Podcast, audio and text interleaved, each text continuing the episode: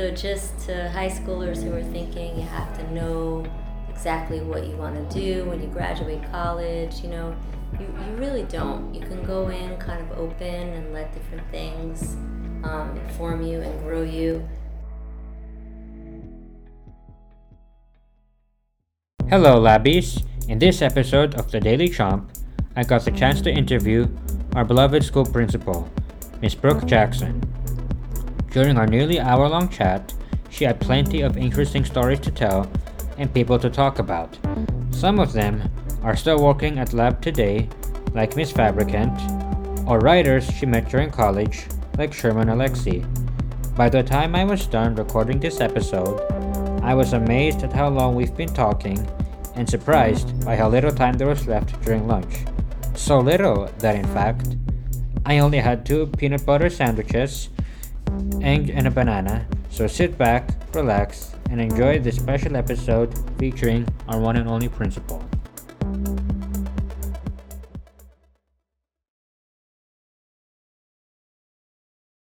So we're starting. Hello, Miss Brooke. Welcome to the show. Welcome to the Daily Chomp. How does how are you feeling today? Well, I'm very honored to be featured on the Daily Chomp I think it's great that Lab School has its own podcast. So thanks for having me. You're welcome. So, how did you get the job of principal? Do you find it amazing how long you've been Lab's principal? I find it amazing that I get to be the leader in a school that's as special as ours. Um, I really feel blessed to be able to lead in a school um, where students are so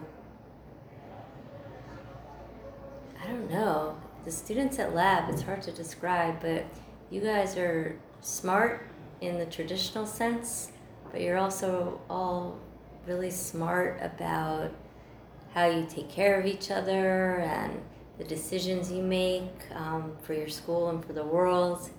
And then I get to work with these teachers who are again, just brilliant in their content area, but then just so dedicated to the overall wellness of the students. So I feel amazed and blessed every day that, you know, my job is to kind of hold the container for, for a school like ours. Um, your question about how I got to be principal, it's kind of a funny story. Um, so I'm not sure if um, all the labbies know, but I started teaching English here in 1997. So um, that was a long time ago. Um, and that was an incredible experience. Um, at that time, some teachers um, who some of the older labbies may remember um, were here and they were my mentors, you know, teachers like Heidi Slotkin, Nellie Valentine, Lisa Kachi, you know, they helped me really become um, a confident teacher. Um, and I loved um, being a classroom teacher at Lab. Um, mostly taught 11th grade English.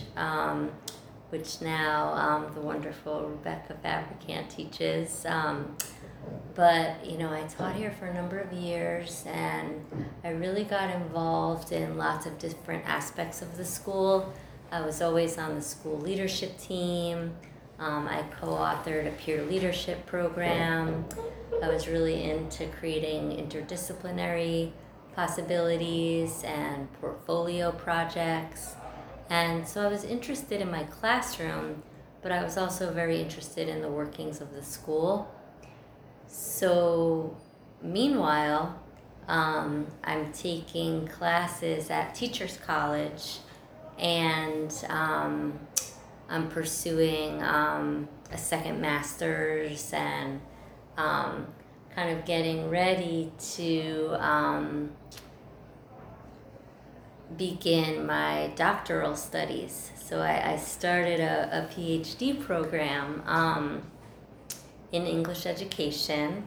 Um, and I'm still in that program. I'm not finished yet. Um, so, but I started that um, years ago in, in 2000, um, and now it's 2021, and I'm um, still what they call ABD, which means all but dissertation. So I never completed my dissertation, and one day I will. Um, but um, Michael, I was kind of in this really interesting place where I got to teach students, I got to study the teaching of English um, in higher education, and I was also teaching at Columbia, um, teaching teachers, right? Um, how to be better teachers. So it was like a really exciting triangle of teaching high schoolers, teaching master's students, and being in a doctoral program. And then the founding leaders of the lab school, um, Sheila Breslaw and Rob Menken, who started lab school in 1987 as a middle school on the Upper East Side, they asked me if I would be interested in becoming principal when they retired. So that's when I had my when you said, Were you amazed? That's when I had my big shock, my big moment of, Oh my goodness, you know, what an incredible honor to be asked to lead the school that I love so much um, and that I helped to build. So I had a hard decision to make. You know, was I going to continue with my doctorate in English education, or was I going to get the credentials that I would need to be a principal? and I talked to a lot of my trusted mentors and I did some soul searching and I really decided that this was an opportunity that I, I couldn't pass up. So um, I um, kind of spent the year preparing and learning and shadowing while Sheila and Rob were still here. And then the following year, um, with two brand new babies at home, um, I, I started the principalship, and that's um, going back about 16 years now. Oh, wow. So that means you started at about 2005. Yep, yep. So, so were Sheila and Robert the first principals of, of lab school They before you? were, they were. They were what they call founding principals. Oh, wow. That's yeah. cool. And speaking of doctorate degrees, have you been asking Miss Fabricant um, about how uh, about how to pursue a doctorate degree since she does have a doctorate herself in English literature and, and education? Yes. Um, so, you know, Rebecca and I are very close um, friends as well as colleagues, um, in part because um, we went to the same graduate school, English education, at Teachers College at Columbia, and we had a lot of the same professors, and um, so we have that in common.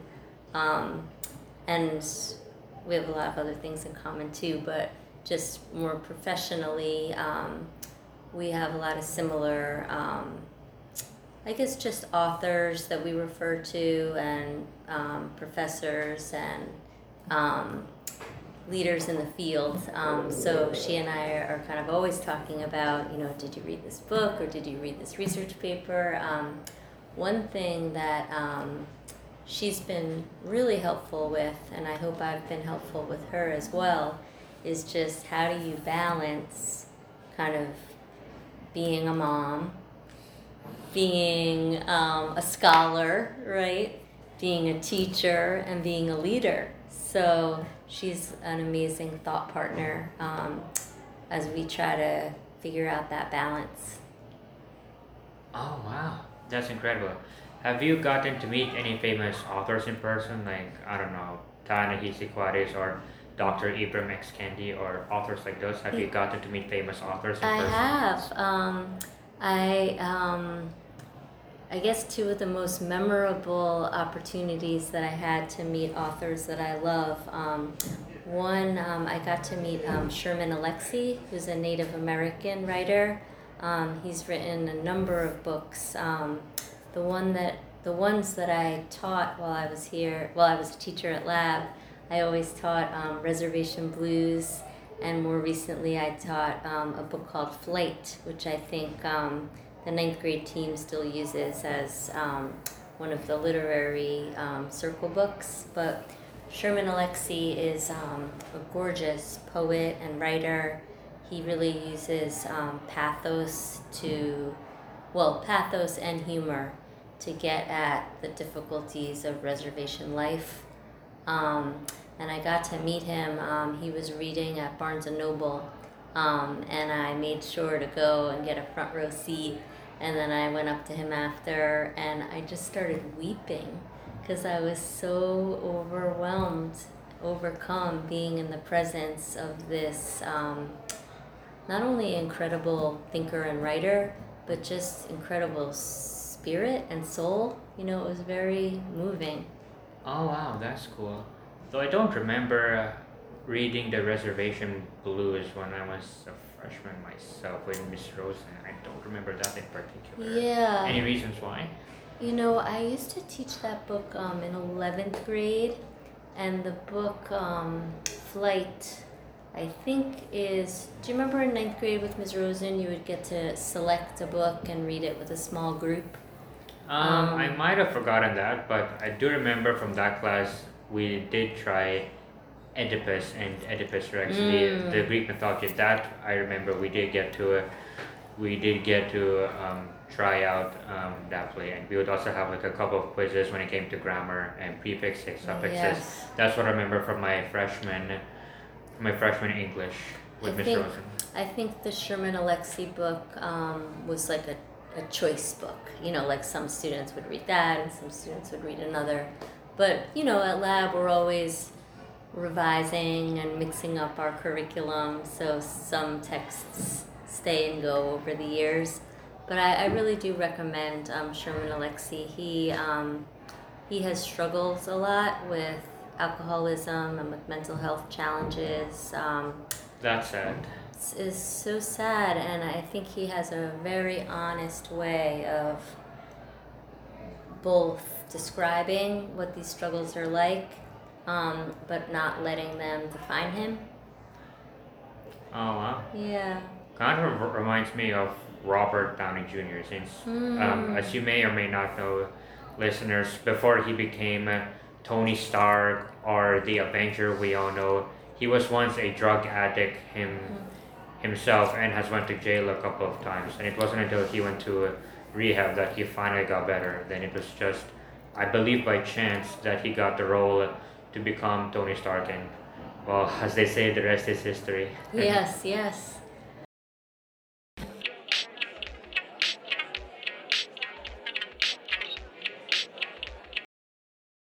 So, as a principal, what is the hardest thing about the job? Oh, wow. Um, well, there are many joys to being a principal, and there are many challenges. I would say, for me, the biggest challenge, there are a couple. Um, one of the biggest challenges is feeling um, frustrated by some of the external constraints that the Department of Education provides. So sometimes I have a vision or a plan, or you know, in collaborating with the teachers, there's something we really want to create for our students, or in collaborating with students, there's something that you all really want for yourselves. And it, when it rubs up against what the Department of Education is willing to support, I find that very challenging. Um, the other piece is a little more personal, but I think, um, you know, I talk a lot about social emotional learning and feelings and how much they matter. It's very emotional being a principal because I care so much. And so, in the course of a day, I run through so many different emotions, you know. It could be frustration, it could be sadness, it could be exhaustion, it could be um, Joy. Jo- well, joy, yes. Thank you for naming that. It could be anxiety, it could be elation, it could be pride. So I feel like I'm on an emotional roller coaster.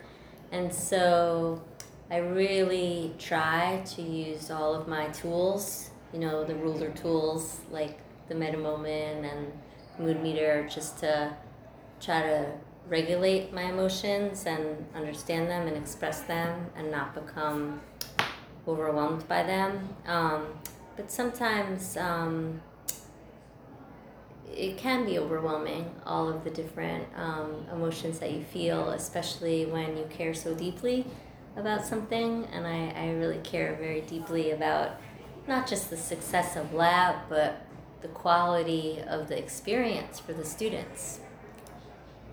Oh wow, that's cool.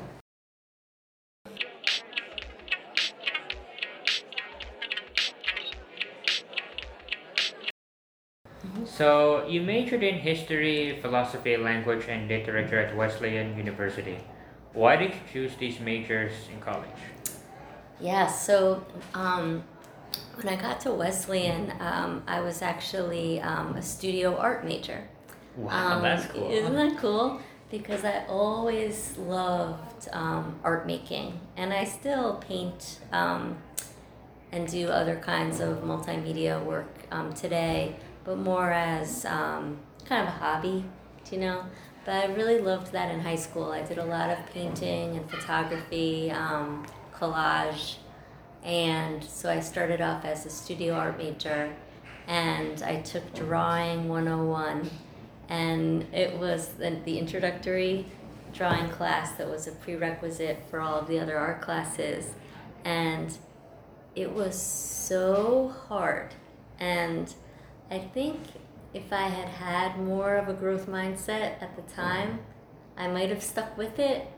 But i kind of went through a reflection um, and realized that while I love um, art making and creating visual art, um, I find that language and writing um, is more of a strength area for me where I have more fluency and fluidity. I, I enjoy writing and I enjoy, um, I- don't want to say I enjoy speaking, but I enjoy working with language to bridge the gap between experience and expression. And um, so I thought a lot about a major that could be about those kinds of um, projects. And I learned about this, um, this kind of a small college within the university called the College of Letters. And in the College of Letters, you didn't have to choose um, between being an English major and studying literature or being a philosophy major, you know, and studying um, philosophical texts. It was a much more interdisciplinary humanities major where you looked at the intersections of history, philosophy, language, and literature. And I thought that was so exciting. And um, one thing I really liked about the College of Letters, so I, which I ended up pursuing as my major, um, you had the opportunity to go abroad and study in another country um, your sophomore year. Where did you go? Um, I went to Paris, France, and I had the most incredible experience. Um, and I really learned the language. And I had studied French all through high school, and I knew only a little bit because it's challenging to learn a foreign language just from books. I know here our Spanish department does a beautiful job. It was much more traditional in my high school, and I never really mastered the language. But living um, with a French family and going to school in Paris, I really um, gained, um, I wouldn't say fluency, but I was conversant and I could write. And so when I came back to Wesleyan junior year, I got to study um, in the vernacular. I got to read philosophical texts and I got to study art um, in French. So that was very exciting just to kind of stretch my brain. Um, and a lot of the texts that I ended up using for my senior thesis at Wesleyan um, were French feminist philosophers, and I got to read their books in the language in which they were originally written. So that was a scholarly challenge and something I'm proud of. Oh wow. So since you're learning French, have you ever thought about using Duolingo? Since I'm actually using Duolingo to learn Spanish and German. You're learning German on your own. Uh yeah, I chose that language because um, English and German are in the same language family called Proto Germanic, so that's why um, I I, I, cho- I chose that language. Good for you. Um, yeah, Duolingo seems to be a very good tool. Um, they didn't have it when I was growing up, but I know um, it helps a lot of um, not just high school students, but just um, self-sponsored learners who want to take on a language, um, you know, develop that skill. I think it's amazing. Like me? Like you. Ah. Yeah. Hallo, ich bin Maiko Ramajo, which is German for hello, I'm Maiko Ramajo. I'm impressed. Thank you. Mhm. So, do you agree with the saying that those who don't learn history are doomed to repeat it again? What do you think about that phrase? Hmm.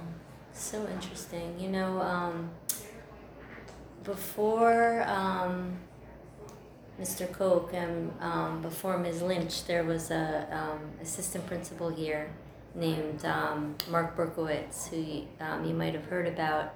But he was an assistant principal here with me for about five years, and he was a history teacher.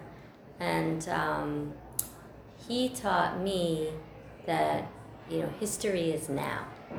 History is now. So instead of kind of thinking about, you know, we have the past, which we need to learn about and remember so we don't repeat it. Um, he really taught me to kind of think about the relationships between like where have we been, where do we find ourselves, and where are we headed, you know?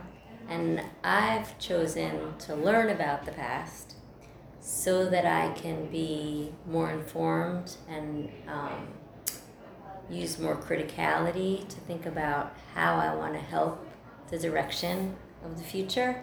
And I think about that both personally how do I want to live? How do I want to show up in the world? You know, I think about it professionally like what is the direction of lab school and why? And how can we make a mark in the world for good? And I think about it globally. Do you know, like where are we headed? And how can we use all of our skills, including our habits of lab learners, to take care of ourselves, take care of each other, take care of those more vulnerable than we are, so many people in so much pain, um, and take care of our planet. Do you know? True, we only have one planet after That's all. That's it. There's no plan B, right? Mm-hmm. There, there isn't. So, so in August, there was a series called "What If" released on Disney Plus, and it and the essential premise of that series is that it explores what happens if may, if events in the Marvel film franchise change. Like for example, Captain Carter instead of Captain America. Mm. What if the Avengers never formed? So I ask the, this question to you. If you could change any moment in American history, what would it be? Like, what if, what? Mm. Think about this for a second.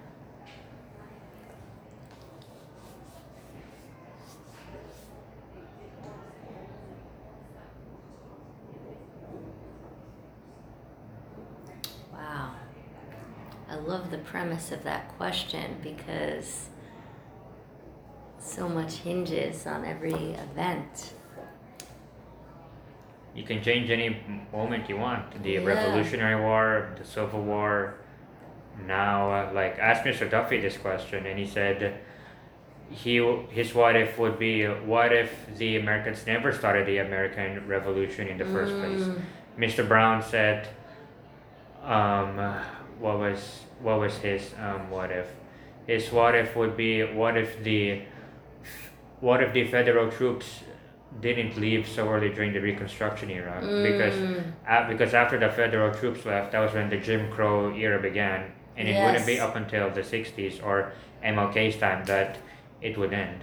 Absolutely. You Those are just some examples. Yeah, my gosh, my colleagues are so smart and reflective. Um, I, I a, a number of things came to mind right away. I thought of the wars certainly. I thought of like maybe smaller turning points. You know, I thought, what if what if Ronald Reagan wasn't president during the AIDS pandemic, and um, you know we had leadership that actually recognized um, that this was a um, a health crisis that needed to be treated with urgency and compassion. Um, I thought about even the moment um, when um, our country was, was colonized originally, just thinking about um, Indigenous Peoples Day, you know, and if we could go kind of all the way back and, you know, imagine what the course of history would have been like um, were Indigenous people not initially um, displaced. Um, it's a great question and one that I'm going to continue to think about. Okay, thank you. That idea of crossroads, right?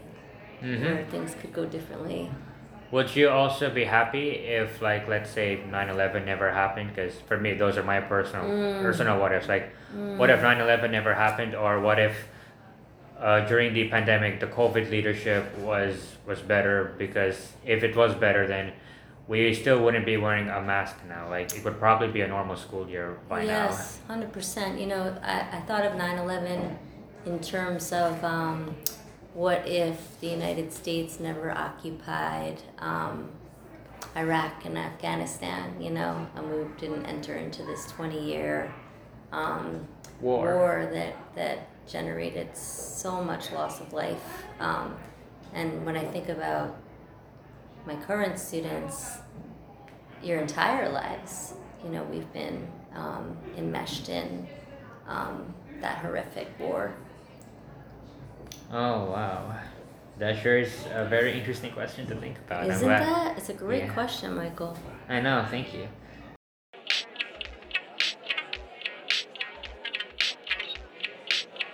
So, what made you decide to major in education at Columbia and become a teacher?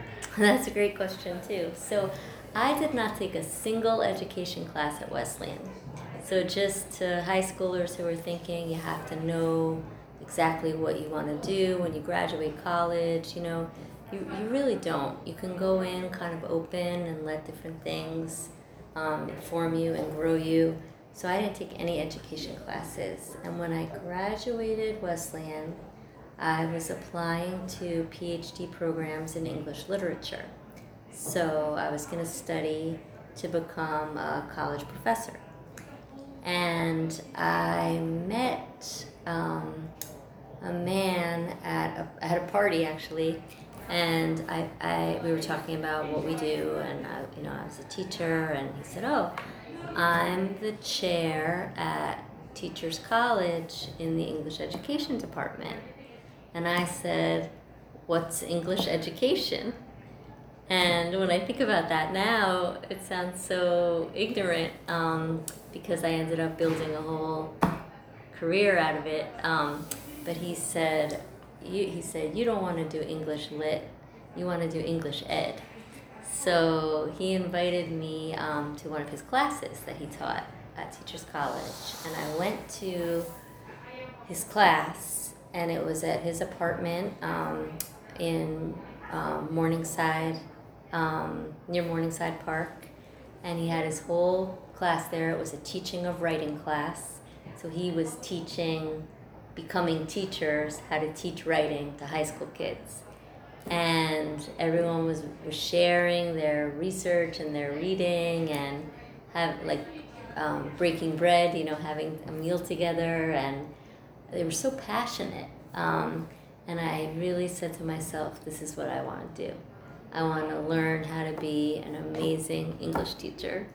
And so i said to this um, this gentleman who became a friend um, later i said to him how, how do i apply and he said you can start next week and so i had a very unconventional interview um, to begin um, the master's program to become to become a teacher um, but in terms of what made me kind of see myself going along that path.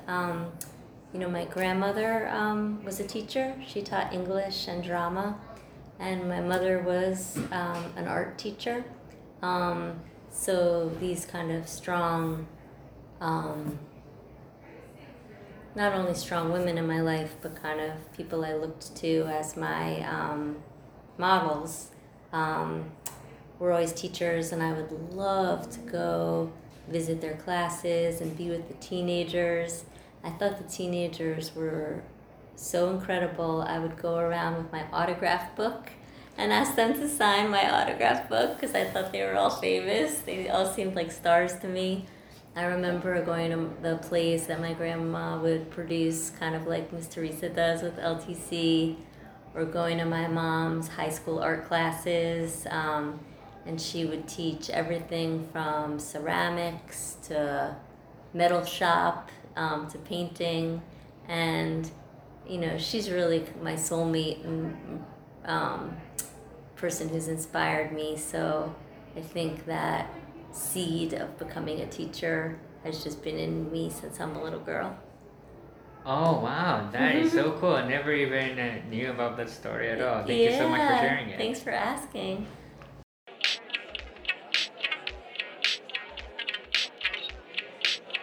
So, as a principal who is advocating for racial and school equality and a critical examination of American history, Yes. have you ever faced pushback for your efforts and how do you stand up to it? Wow, you're asking the tough questions, Michael. I mean, I'm very committed um, to racial equity um, at the lab school and beyond. Um, you know, in my work as school leader, focusing on racial equity at lab um, has been challenging and at times uphill with some resistance. But I have found a tremendous amount of support for the efforts, especially from the student body. I think students are very um, insightful and kind of evolved in their thinking that um, a public school should reflect the population of the city and that all of the members of a school community should share power and agency and voice and resources in a way that reflects equity. So I feel a lot of allyship um, from the students here um, and from a number of teachers here who are not only extremely passionate about the cause, but are very um, well informed and well educated. And I actually have benefited tremendously from being in conversation with um, a number of my colleagues here who have really pushed me to follow different thinkers on social media, to read different texts, to reflect on different prompts, just to grow my own racial consciousness as a white woman. And you know to continue to ask myself how does my whiteness show up at lab? Um, i hope to use my position of privilege and of positional power um, to elevate and amplify um, the voices of students of color. And, um, you know, yesterday we had our first equity team meeting of the year, and it was so well attended, and it just made me feel very optimistic um, about the direction. I know that change is hard, and I know that very few people give up privilege willingly Without a fight. without a fight. I mean, if you want change, you have to fight for it. Those in power will not give it up without a fight, as history has shown many times, even now. Hundred percent, hundred percent. So, you know, I'm not surprised by some of the resistance and the friction. You expect that, you know, given, like you said, history and the way power works.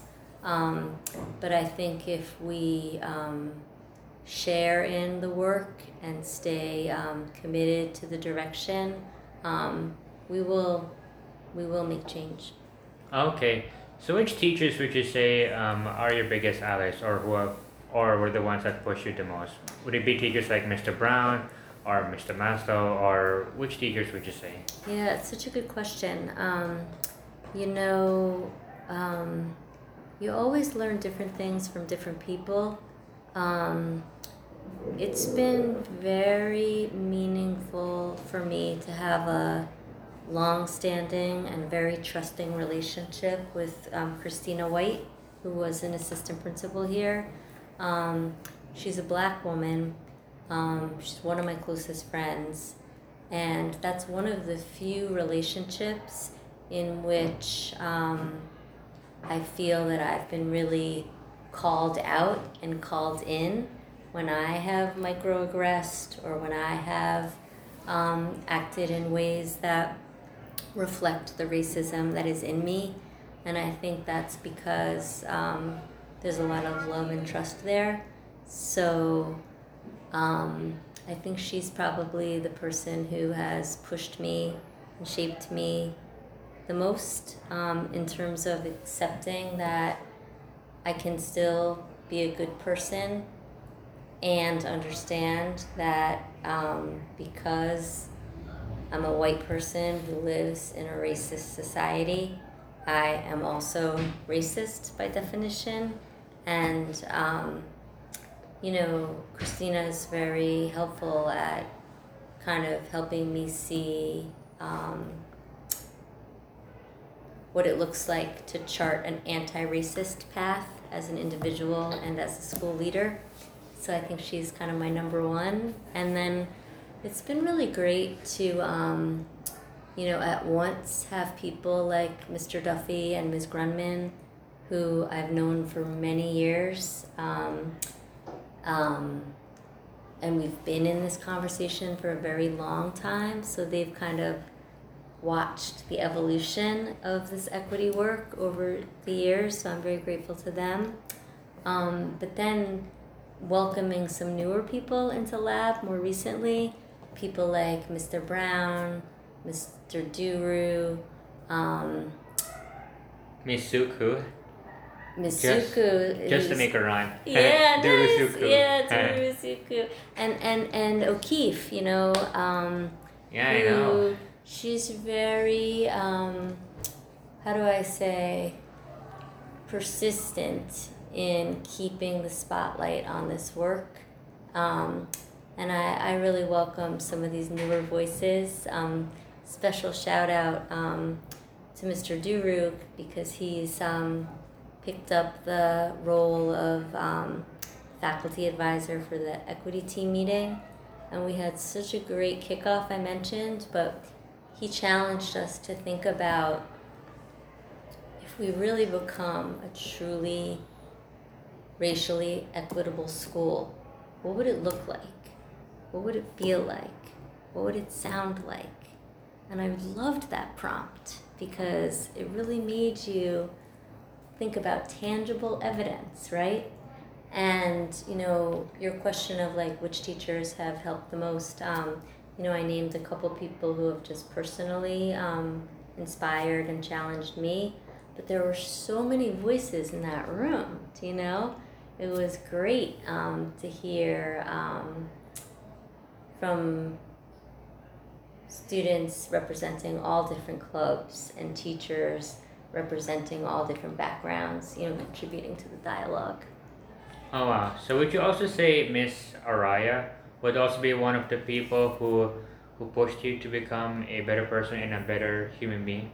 Hundred percent. You know, um, Sharmila, Araya, um, and I also. I mean, these relationships, Michael, are really um, what have shaped me the most of anything. We were teachers together here before I was a school administrator, and so we've been having this ongoing conversation for decades about kind of who is a lab school student. And she was really the one who partnered with me um, the most on the particular problem of the District 2 priority. Um, that always bothered us both um, to the point where we found it unacceptable and, and racist. Um, and so I feel like she gave me the courage to really express how I felt about that um, that screen and that priority and to go public with it and I'll always um, feel grateful to her for that. Okay, so as a principal and school administrator, how do you feel about about the redis about the district program being removed now? Since it was only a few days ago that um, that Mayor Bill De Blasio, in his final three months in office, is going to remove the the racial uh, the the gifted program, which has unfortunately fed racial segregation in this mega diversity. So, what do you think about it? About that piece of news as a school administrator? Do you feel like it came too late? He could have done it earlier. So, what are your thoughts? Um, the G and T piece or the District Two piece? Uh, maybe the District Two piece, like um, Bill De Blasio did, and the the gifted program, but also I think Lab um, also abolished the District Two priority um, in twenty nineteen, I think, with the help of students like Chris, and then um, Mayor Mayor Bill De Blasio just made it official. I'm, I believe. Exactly. Well, I feel w- wonderful about um, the abolition of the D2 priority. I feel like you cannot equate zip codes with um, student um, with students' futures. Do you know? Um, so I'm very proud and pleased to be able to welcome students from all over um, New York, all five boroughs, and I really believe that um, we have such a beautiful school. Um, it should be open to um, any student who wants to be a part of um, a school that's mission driven in the particular way that lab is, you know. Kids who want a school that's collaborative and not competitive, you know, kids who want a school um, where we do the deep learning rather than the test prep, you know. Why do you have to live in a certain um, gerrymandered district um, to get to attend a school like that? Um, I also think about how we have such a shining special education inclusion program. Um, and that should be open to um, students all over the city who would benefit, um, you know, from being in um, an environment like this where students with IEPs don't have to feel ashamed. They can feel proud of their learning differences, you know. So I feel really good about that. The, the gifted and talented, um, you know, I feel less less closely tied to that decision. Um, but I will say, in my experience as a parent, when I, so when my children were young and they took the gifted and talented test, um, they did not qualify for the citywide programs like Hunter and Anderson and Nest M. They qualified for local G&T programs, so within the district where we lived. So my husband and I toured them, and they were gifted and talented classes within a school. And what we saw was the gifted and talented classrooms were by and large the white students, and the other classrooms were the students of color. And we also observed instruction, and there was nothing particularly special or targeted or tailored about the gifted and talented classes. So it really was um, a sorting of students um, that didn't serve any function except um, to separate, right? Um, and that perhaps there are parents who don't want their kids mixing along those lines we felt very strongly that this is highly problematic. Um, interestingly, um, the elementary school where we ended up sending our daughter, what they did I thought was quite brilliant. They took the students who qualified for gifted and talented, and instead of separating them, they put them into a dual language program um, that was heterogeneous. So Do you know what languages were those? it was Spanish and English. So while my daughter had um, scored as eligible for gifted and talented, And what she ended up getting was a very challenging experience of taking all her subjects, math even, in Spanish. And so Wow, it challenged, increíble. right? Incredible, yeah. So I never even knew that. isn't wow. that amazing? It was Yeah, really, it really stretched her and challenged her, and you know she struggled, but in a real brain building way. I thought that was that, that's such a great approach to like challenging children appropriately, rather than sorting them. Do you know? Okay. Um, I do feel that giftedness, which needs a new moniker, right? Because every child is gifted. Um, but you know, students who um, show a particular aptitude um, for academics um, can be understood as a special need, right? So the same way we think about special education, that students maybe need to learn and be taught and be assessed differently.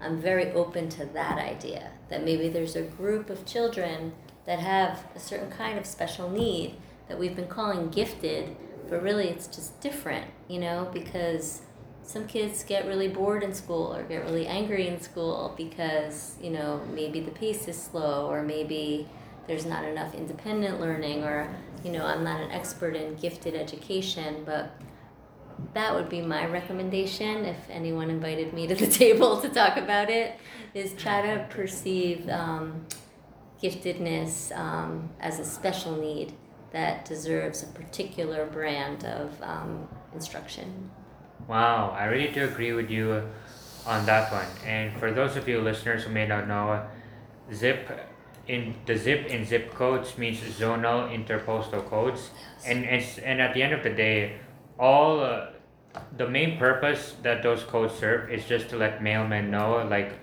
uh, where uh, where where they should uh, deliver their mail besides the address. Because as I said, it's like it's like just a code. Like for this, like for New York, it's zero seven zero zero two.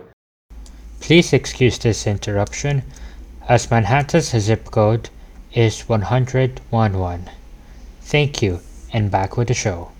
So if I'm a mailman and if I see 07002 on like a package or letter, then I know I it should be in New York. I don't need to be given the address. It's like something to make to make the sorting um, easier. But I don't really think it should be applied uh, applied to schooling because it's just really unfair, and that was something I just really felt from the beginning. yeah we can sort the mail but we don't need to sort the children right Yeah, exactly.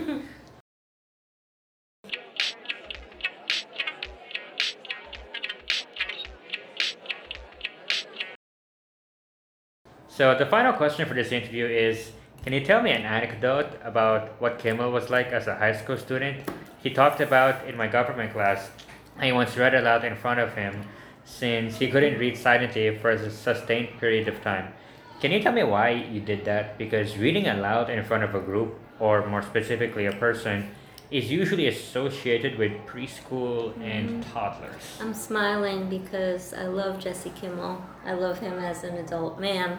I loved him as a high school kid. Um, and he did struggle to sustain focus reading challenging text. We were reading Catch 22 by Joseph Heller, and I could tell he wasn't keeping up with the reading. And I said, why don't we get together after school?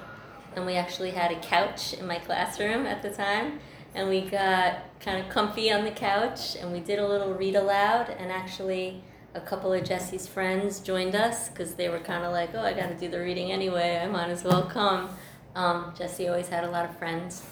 Um, and it was so much fun because I got to kind of read emphasizing different points that I wanted the students to get, and I even used kind of voices for the different characters, and we could kind of stop and discuss a little bit as we went. Um, I believe that we never outgrow the beauty of a read aloud being read to. Um, Even though that's usually associated with kids, bedtime, and and little toddlers. Yeah, I mean, just I don't know if um, any of you listeners who are young adults or um, older adults, but you know, if you've been read to recently, you know, what does it feel like? Um, I find it very beautiful um, and um, a very positive experience. So, you know, at that time, not only did it help Jesse Kimmel and other learners um, understand the text, but I think it also allowed us to share um, an experience that had very positive emotions attached to it, you know? Oh wow, that's cool. Yeah. So as a as a teacher or a former teacher so if you don't believe we we ever outgrow the need to read aloud, even though we're not we're not kids anymore. Yeah, I believe that. Do you think we should get rid of the notion that reading aloud is only for for kids and toddlers? I sure do. I think there's a lot of things like that. Like, you never outgrow crayons, you never outgrow a read aloud, you never outgrow, um, you know, someone like, I don't know, just making you like a special card or, you know, just when you're a kid and you get a birthday card or something, like, that's still a really nice thing when you're an adult. Um, I don't know. I, I like the idea of bringing play that we might associate with childhood into our young adult and adult lives. Oh wow, that's cool. Well, that's it, folks. That's the end of this interview and the end of this episode. Hope you hope you enjoyed it and learned something new.